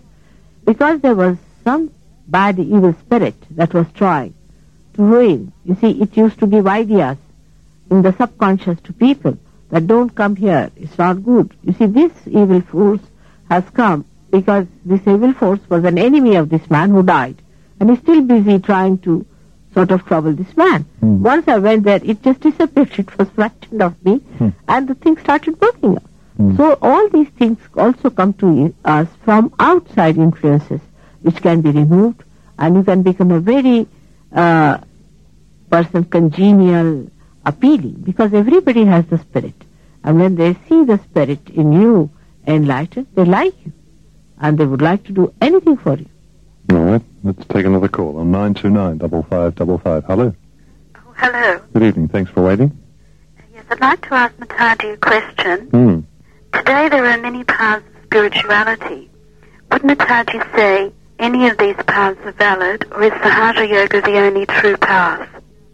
Is, is Sahaja Yoga the only true path? I wouldn't say so bluntly because you'd be shocked, Uh, but I'll tell you the other way round. If you have to germinate the seed, what do you do? You have to sprout the germination, isn't it? You have to ger- germinate the plumule of a seed, isn't That's the only way you do it, isn't it? There's no way other way out. So in the same way, if you have to get your realization, it's only the Kundalini awakening. And it is done through Sahaja Yoga only, but today it has taken a shape of Mahayoga, means a great uh, happening by which there is a mass realization. There are people who are getting realization in a mass. It's not only one individual or two individuals, but masses after masses have to get realization. Now, if you say, which is the way a flower has to become a fruit, there's only one way. There are not two ways. Living things do not have two ways and five alternatives. These are all for human beings to take lots of decisions and do all these things. But for any living things, it's only one way it works out. And that's how it is the germination within you, which is a living force of the living God, is the only way, is the Kundalini awakening. And that's why we can say Sahaja is the only way. It is. There's no other way out. Well, Mataji, for those people who are seeking and who don't find the path of Sahaja Yoga, what will happen to them? You see, they should come. Why not? They, they will all come. I'm, I can see your concern, same concern I have. But they go after circuses. They go after people who are false. Those who take money from them. Those who befool them. They do not want to come to reality. What can you do about it? The choice is your own. Thank you very much. Thanks for calling. What happens if they don't come? They just don't come. Hmm. Because they don't like reality. See, they crucified Christ. Why? They didn't like him. Why? They were frightened? They are frightened. They are just frightened for nothing at all. Perhaps they are possessed, some of them. Hmm. They are ego-oriented. All right, it's three minutes to 11. Hello? Hi, Ian. Yeah, hi. Mother. Um, I'm really fascinated tonight, actually. Um, I went along and heard Mother speaking at my uni the other day, and Right, she spoke at the University of New South Wales. Oh, and Macquarie, Mhm. and it raised a number of interesting question, I can't hear. and um, I'd like to ask a few questions that sort of came out of that. Um, you mentioned that diseases are an expression of spiritual and emotional disarray. You mentioned that diseases are an expression of uh, emotional and Physical, physical imbalances. physical imbalance, imbalances. So in passing, that asthma was could be caused by one of a person's parents dying young. I I've always believed that diseases are caused by um, an expression of spiritual disarray because someone is not obeying their karma. Um, I wonder if you'd like to elaborate a bit on that. Uh, sort of, is it the bad karma that's not being obeyed, or could or could asthma result, for instance, or any disease because, for instance, a parent's um, a child's parent had died young, or you also mentioned anorexia. I don't know what you're going to say about that. Well, uh, uh, Mataji's having a difficulty understanding you. If you could just speak a little more slowly. Well, yeah, I'll get a terrible spleen. Um, you mentioned in, in speaking that diseases are caused by an um, spiritual and emotional disarray within a person. I'm interested to know or to reconcile how some diseases could be caused. You mentioned asthma, for instance, Mm. Asthma. Yeah. could, could be caused in a person who's You see, first you mentioned about karma. First thing I must tell you, what we understand in karma is something very, very narrow also. You see, supposing you are in imbalance, all right? Now, if your father or anybody's father, for example, you are too attached to your father, and if such a thing happens that your father leaves you or something happens like that, your principle of father in you is shaken. I mean, this is not your karma, but this is your father's karma that it shakes you. Or maybe his death is not your karma nor his karma. But something like that happens while you have been so attached that that portion is shaken up. Because human beings are very delicate things. As they are very aware, they have to be extremely delicate and very beautifully made. As you see, any machinery which is very sensitive is extremely delicate. In the same way, human beings are extremely sensitive and delicate, and we don't know how to handle ourselves. That's why the problems come in. But the karma business is very gross stuff. Mataji, I'll just stop you there and we'll come back to this after the news. We must pause for the network news. Will you hang on? A technique, perhaps, by which uh, we can free ourselves from the physical and emotional and mental disorders that are caused by uh, the stresses of modern life, as they say. That's one way to put it. Uh, just before the news, we were talking to a caller and we were talking about karma, which, uh, to put it in modern terms, would be all the pluses and minuses of your past life, of your life up till now. And uh, this is within you, and the caller is asking whether this is responsible for uh, illness. And uh, Mataji is answering, I think, if I've got it right, that uh, we don't need to feel guilty and we don't need to get any poison out of ourselves, that we don't need to try to clear ourselves of past deeds or past sins, but that we need to progress now um, to a higher state of consciousness, of self-realization. And uh, I might ask the caller, are you there? Yes, Yeah. Uh, Mataji was talking about karma. right. Yeah, she seemed to answer the question. Okay, can I ask another one? Sure. Um, regards Kundalini, I have a friend who meditated for about six or eight hours, Mm. having gone through a pretty awful emotional experience, and Mm. he did not experience a cool breeze, but rather a burning fire. That's very true. If you do not know how to do it, you get all these problems like villagers coming to the city, putting their hands into the plug and saying that the electricity only burns you. Mm. It is to be done by a person who knows the job, who is authorized, and such a person has to be a holy person. It cannot be done everyone. So somebody who knows the job, in the sense, not scientifically, but through the authority of God, should be able to do it. So it is always the fire and all this business come, because not the Kundalini that punishes you. Kundalini is your own individual mother. She does not punish.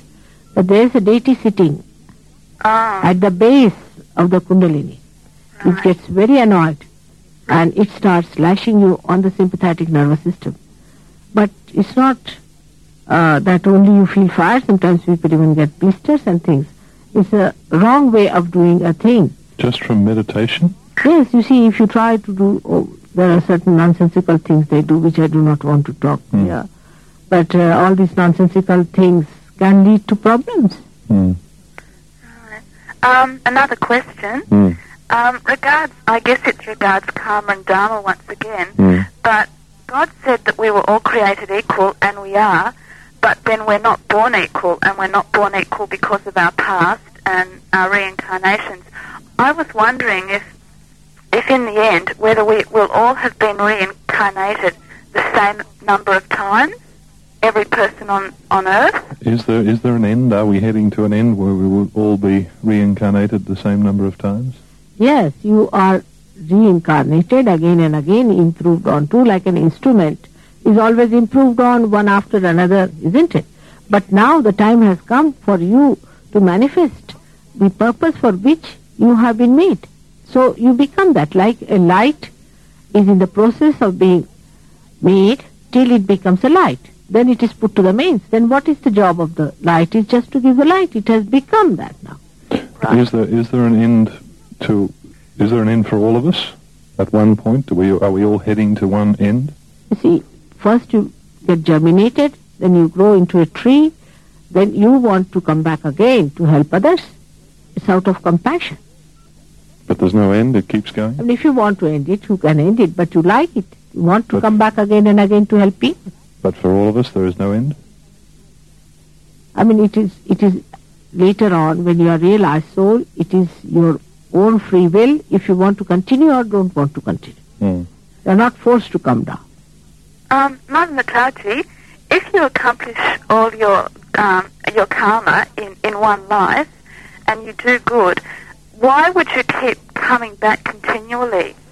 See, the karma theory is now over, as I told you. Yeah, There's nothing like karmas left anymore.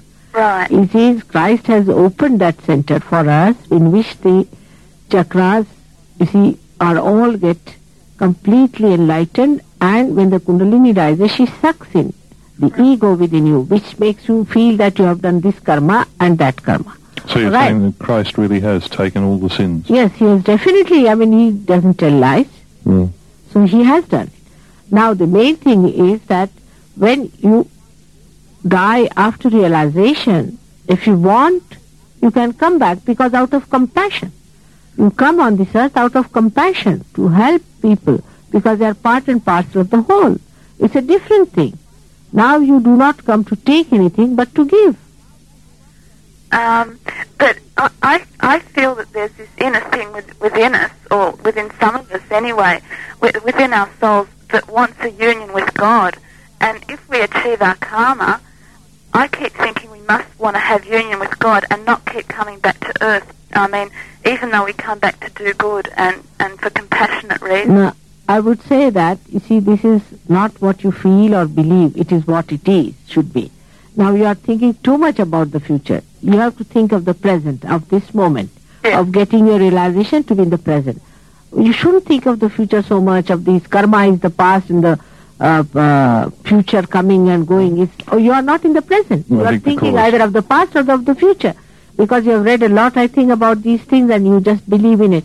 Your belief and your feelings are not the truth. You The must cause. face them as it is. The caller's talking about heaven, I think. Yes. Yes, I Keep am. thinking of heaven and all that. But see for yourself, keep your eyes open. I didn't have any conception of this place where I'm sitting, this studio. When I came here, I saw it, how it is to be worked out, and then I decided. If I decided beforehand, it would have been all wrong. Hmm. Very true. Thank you. All right, Thanks for may calling. it's uh, 12 past 11, and my guest tonight, Mataji, Mother Mataji, who's here to talk about Sahaja Yoga and its practice and self-realization. And um, she'll be giving um, lectures, uh, talks on Wednesday night and Friday night at 7.30 at the Maccabean Hall, 146 Darlinghurst Road, Darlinghurst, if you'd like to go along and, and hear. Is there any charge or um, fee? No charge. It's, It's all, all free. free, yeah. Okay, there's no money involved.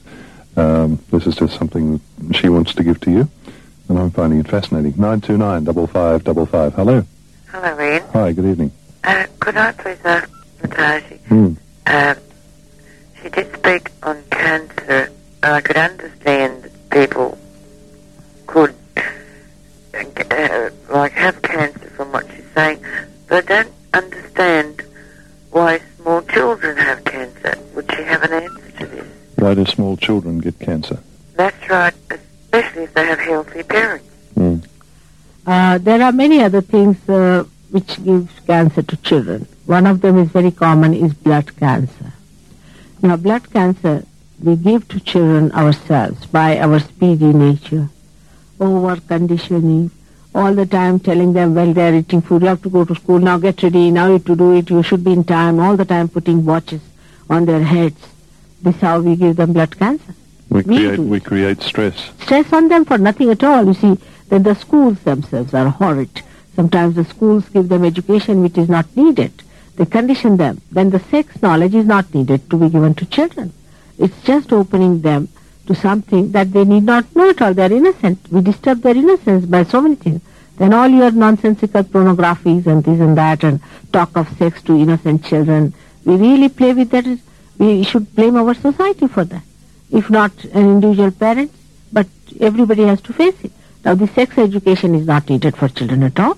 There's no need. When they grow up, the mothers should tell the daughter and the father should tell the son in a very private and a sacred way, not to just uh, tell them so openly that they become curious, they start experimenting with it, all that kind is possible. Then also, there was a gentleman whose son got cancer at a very young age. They were surprised how he got cancer because the man was very good and the child was very small. And then we found out the grandmother had a habit of taking the child to the uh, to the what you call the burial grounds and things like that. And she always had a great fascination for these places. Even churches have got these dead bodies. Now what to say? Mm. We expose our children without understanding where we are taking them. We put them to stress. So that is the result. Very well, thank you very much. Thanks for your call. Nine two nine double five double five. It's quarter past eleven on the forum. I love a department store. To you, if you'd like to join us, my number is nine two nine double five. My guest is Mataji Nirmala Devi, uh, Mother Mataji, and she's here to give a series of public talks and lectures and uh, talk about Sahaja Yoga and its practice. Nine two nine double five double five. Hello. Hello. Yes. Good evening. Good evening. I'd like to uh, ask Mataji a question. Hmm. Um, Mataji, I've heard you speak of negative forces. Uh, one, what are these forces? And two, are they causing um, the increasing problems facing society today? Facing what? Society today. Very much.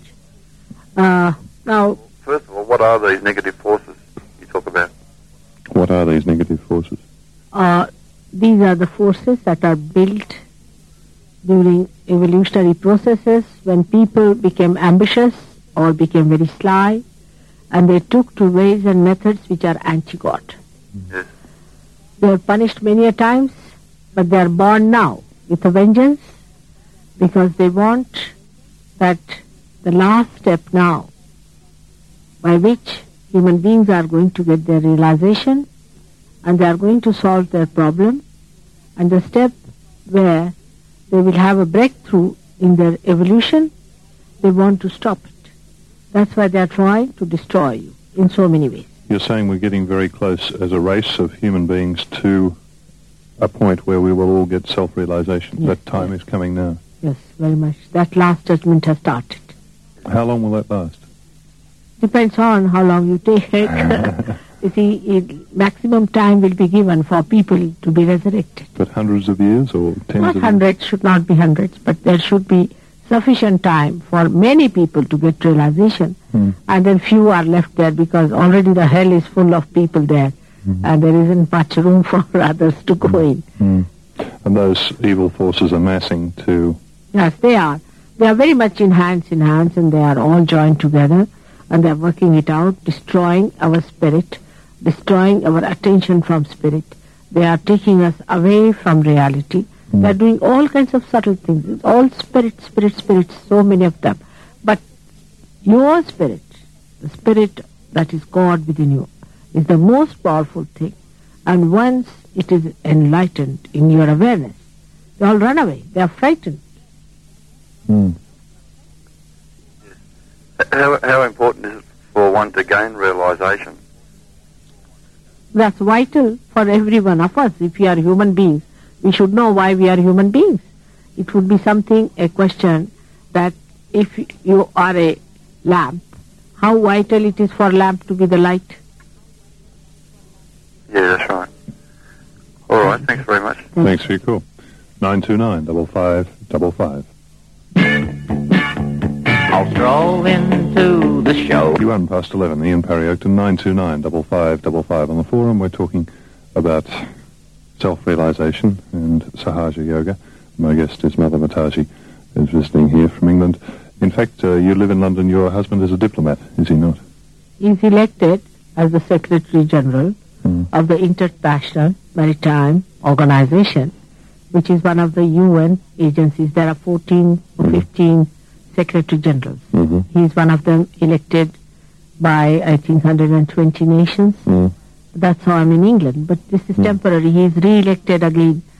Uh, he has been elected thrice. So we have been there for seven years now. Mm. Five years more we have to be there. Right. You will keep traveling the world and keep spreading the word? Up to some time. Then I would like to retire. If somebody wants to take over from me, will be a good idea. Are there people to take over? Yes, they are very capable people. They can do it. I can stay in one place and they can do it. Mm. Do you have any thoughts on the future, on what's going to happen to the world and to all of us? Very optimistic. You are. We are all going to be saved and we are going to have all the blessings of God and all His power is going to flow through us and we are going to enjoy ourselves in full bliss. Mm. Sounds wonderful. Let's take the next call. If you'd like to join us, the lines are open on 929 5555. Hello. Hello.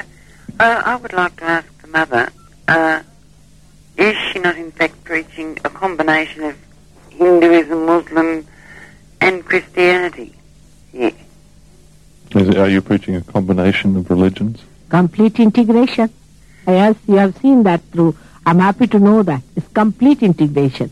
The relationship between different incarnations and different prophets is to be established and is to be proved. It can be proved also through Kundalini awakening. You can prove it, how they are related to each other. Yes. Well, I believe all religions, even though I'm agnostic, I believe all religions That's very great. Ah, are. But the belief becomes the truth. And you can prove it to others also. Yeah, well, I think that, you know, all religions basically are worshipping the same God. They just call this God by different names. But I find it you know, confusing. You're talking about karma, dharma. Hmm. There's been no mention of nirvana. Are they? Nirvana. There's no mention about nirvana because you are not interested in nirvana so much as they were interested in karma and dharma. Nirvana is the one where you get your freedom by becoming your spirit. That's what I'm saying. Yes, but then if you follow the Christian teaching, Hmm. one would believe we should all have this because that's why Christ died, to give it to us. Yes, you should not have all these problems at all. I mean, this is not, that's what I'm saying. But the Course said you should have nirvana. Uh, if you follow Christ, you should have nirvana. If you follow in the true sense that you become a Sahaja Yogi, then only you get it, isn't it? Not by going to some organized places where they have organized Christ also. Yes, I agree. You know, you don't have to go to an organised... You have to find Christ in yourself. Yes, in yourself, through realization. Not the way uh, by just becoming members of something. Who, who would you equate in the, from Indian religions, the goddess Kali? Goddess Ka- I think you better come to my program and I'll tell you all about them. Goddess Kali, Who in the Christian teachings would you relate her to? Goddess Kali. You see, the mother of Christ was Mahalakshmi. Did you hear about that one? She was Mahalakshmi and Goddess Kali did not incarnate at the time of Christ. But who is the who is the equivalent in the Christian religion of the goddess Kali? Is there an equivalent in the Christian religion? Is the power of Saint Michael. St. Michael. What, you know, uh, why do, well, why does Christianity say that all children are conceived in sin? I find this very hard to accept. So do I. Why does the Christian religion say all children are conceived in sin? all children are born sinners. Why does why does the Christian religion say that? I mean, you were better go and ask the Christians. I don't know why they say all these things. Question I've asked them and they can't. No, they hmm. can't. You see, because there are so many ideas they have got in their heads. You see, they have, I don't know, how they have grown horns out of Christianity. What am I to do? Something that's written in the Bible and and. No, it is not said that you are born in sin. You see, you said that in the basic sin is there that a man has started thinking for himself. Is the basic thing. Is that he is free to think for himself. By that, ego and superego develops in a human being, and he develops his own independence as I-ness. And he is separated from God's desire, in the sense he has his own desire exerting itself. This is the basic sin Yes, of separation. yeah, but then how can you justify self-realization? Then after self-realization, you become one with that power. Like all the animals are one with God's power. They have no free will. We, through our free will, reach certain conclusions of good and bad. And after realization, we are aware. The animals are not aware, but we are aware what is God's will is. I think the caller is saying, how do we how do we reach self-realization? through Kundalini awakening. It's a spontaneous thing. It would be a question like this, how do we transform a flower into a fruit? It's spontaneous living. Yes, but inasmuch as, uh, on the one hand, you're saying we all should, you know, accept the spirit within. Mm. How can you be expected to reach self-realization without thinking for yourself? Without Thinking for yourself. no, because this is beyond thinking. It is spontaneous. By thinking you do not sprout a seed, do you? It is a spontaneous thing. We must understand living processes first of all. Yeah, but then you'll, you By thinking you do not do not live.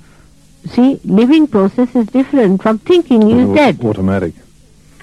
It is automatic? Like the heartbeat? Yes, but we can say spontaneous, sahaja. It's better because it has life in it. Mm. yes, but you know, thought also has life. Without life, you can't think. Thought also has life. Without life, you can't No, think. that's wrong. Any thought. No. You see, inspiration is different, but thought is different, and it has no life. It is beyond thought that you achieve this power. So it's, Actually- it's, it's not meditation that we're talking No, about. no, no. No. You it's- cannot do it. You have to become. It's a state of mind where you are beyond your mind. It just starts flowing through you, and it relates to you beyond your thought. Perhaps we should explain for people who've joined the program. Yes, it's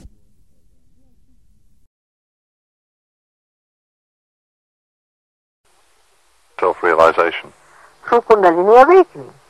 It's a spontaneous thing. It would be a question like this, how do we transform a flower into a fruit? It's spontaneous living. Yes. But inasmuch as, uh, on the one hand, you're saying we all should, you know, accept the spirit within.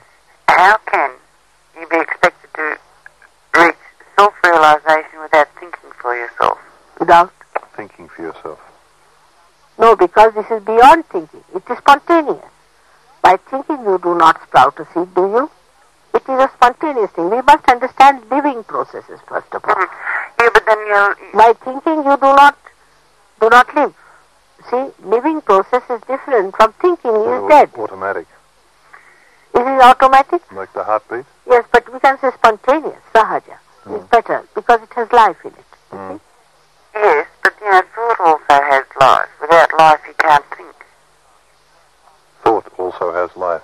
Without life, you can't think No, think. that's wrong. Any thought. No. You see, inspiration is different, but thought is different, and it has no life. It is beyond thought that you achieve this power.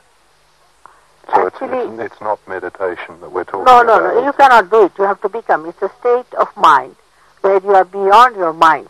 It just starts flowing through you, and it relates to you beyond your thought. Perhaps we should explain for people who've joined the program. Yes, it's better. It's, not easy to continue Let's, uh, let's with this on the radio, all right. but I will definitely. It can be explained right. easily and can be proved also. Okay, thanks for your call.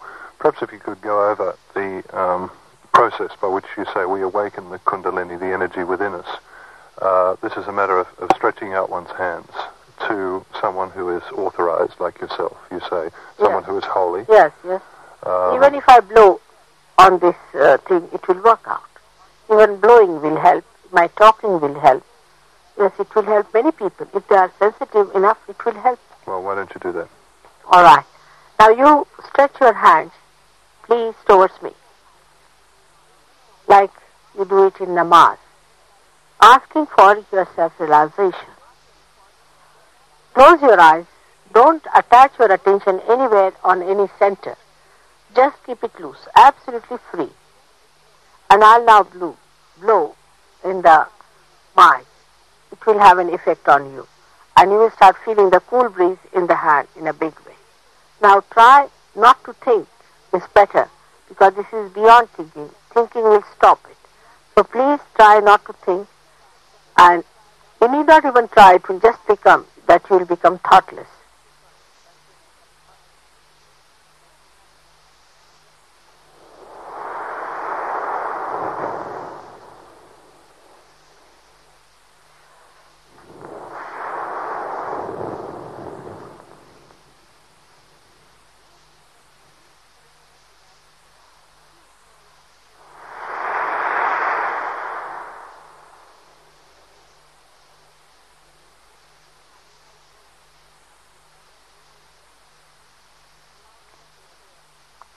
Now feel your fingers. You'll find a very slight movement of energy on your fingers. Maybe there may be tingling, maybe some little burnings. Pins and needles could be because you are opening out. And those who have got realization will feel a cool wind blowing. These are the different stages that can take place. Ultimately, you all should get cool breeze in the hand and also the cool breeze jetting out of your fontanelle bone area on your head. You can put your right hand towards me and the left hand on top of your head. You'll feel that there's a cool jet blowing upward. Those who smoke may not feel so much because the Vishuddhi chakra, meaning the center that looks after the cervical plexus, is little bit numbed. The nerve, the cervical nerve, which has to carry the message of the cool breeze, is numbed, and they cannot feel it. But they definitely feel first the smoke coming out of their heads, and then the cool breeze coming out of their heads. You can even smell the smoke. So, it's uh, 28 to 12. My guest tonight is Mataji Nirmala Devi, and she's here to give a series of talks on self-realization and uh, Sahaja Yoga. 929 5555 if you'd like to join us tonight on the forum.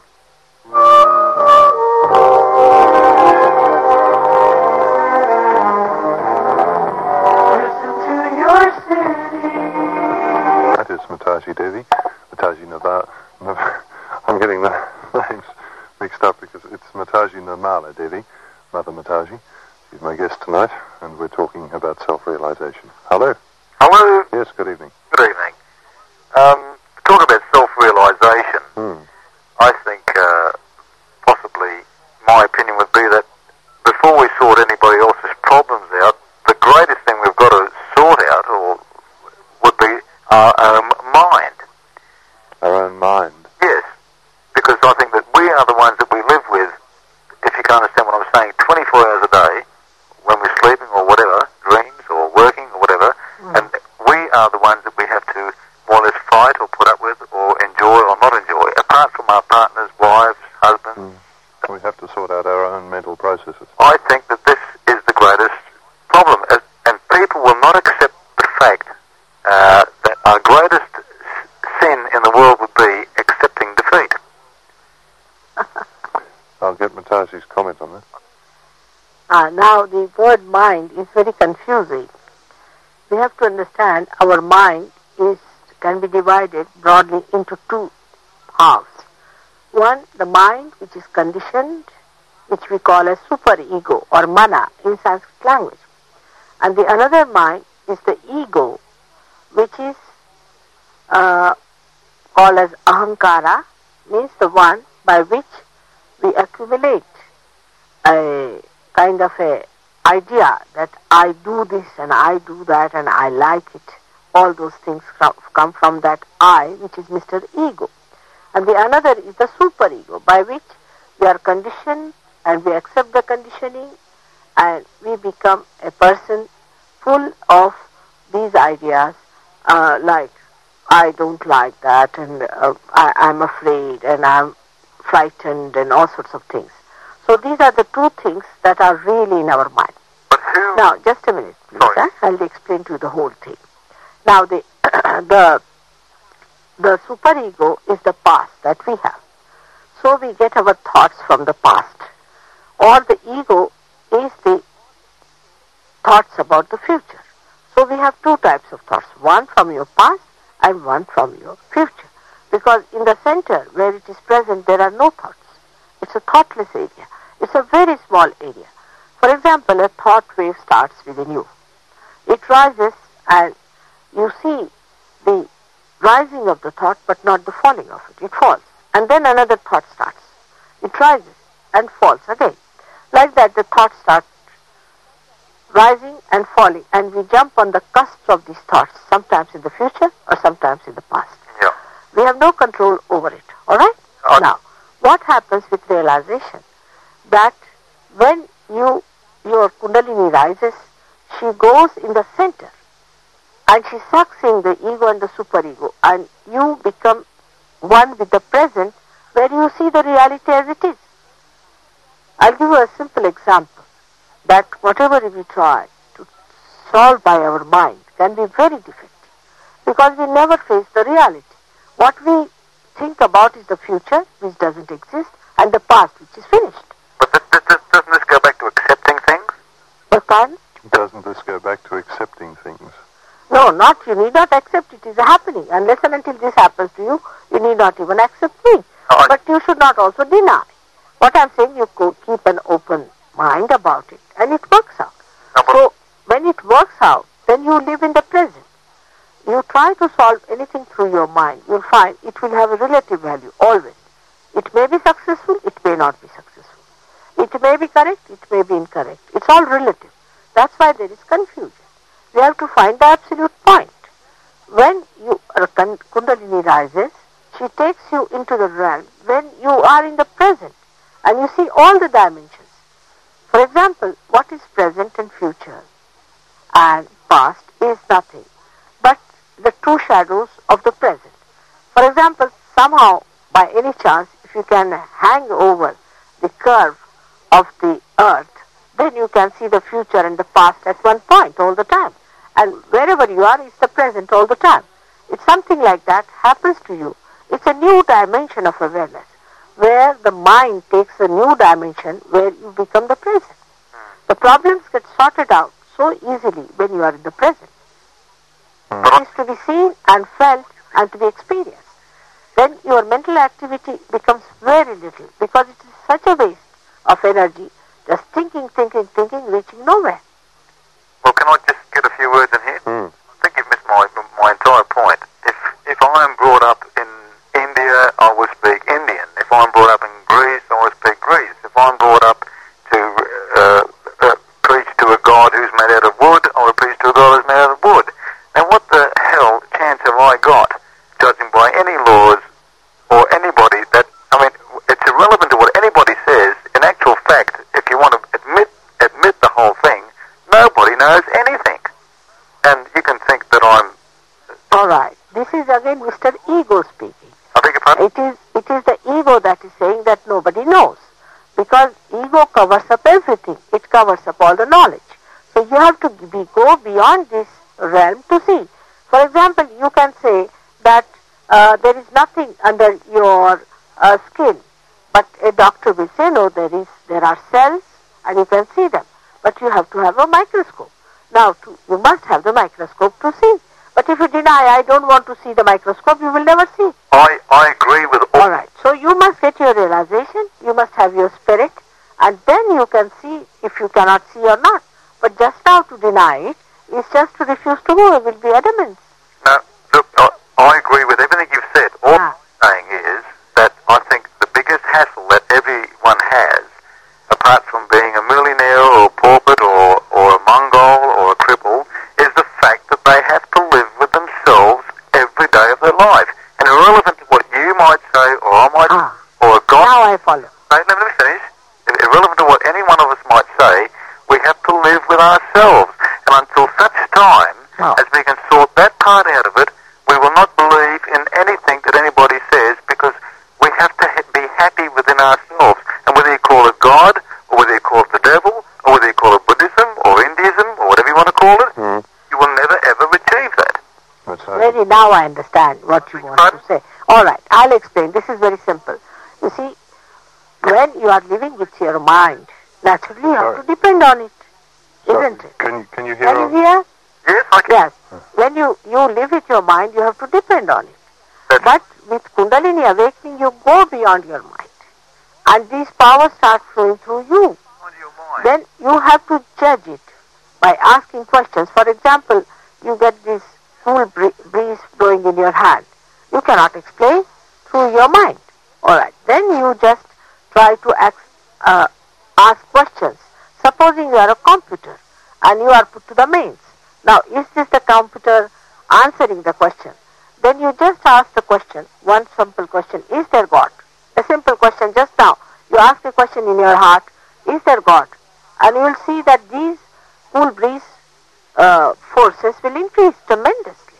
So what happens that through this you understand the powers of the beyond, the working of the beyond, and the beyond of the mind things. Then you start using a new awareness, not only of your limited mind, but that of the unlimited vibratory awareness that is within you.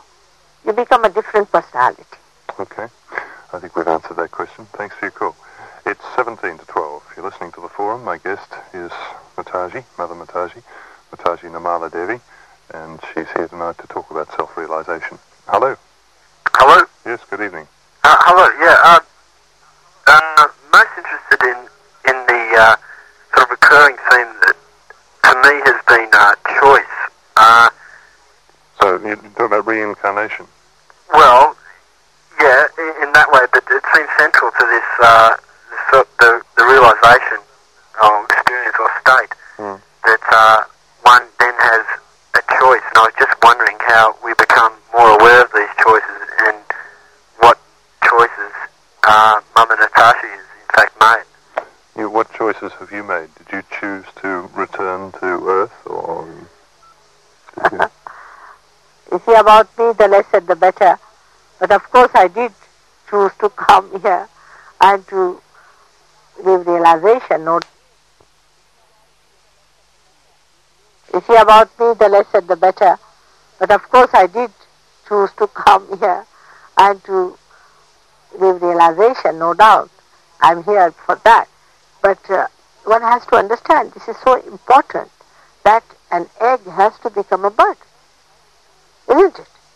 In the same way, you are an egg, and you have to be born again when you have to become a bird. It's a different awareness. That's what has to happen. A mother bird has to lay the eggs and then create chicks out of that, isn't it? Hmm. Why did you make your choice? Why did you make your choice? That's my job. What can I do? It had to be made. Yes, it had to be. Was it?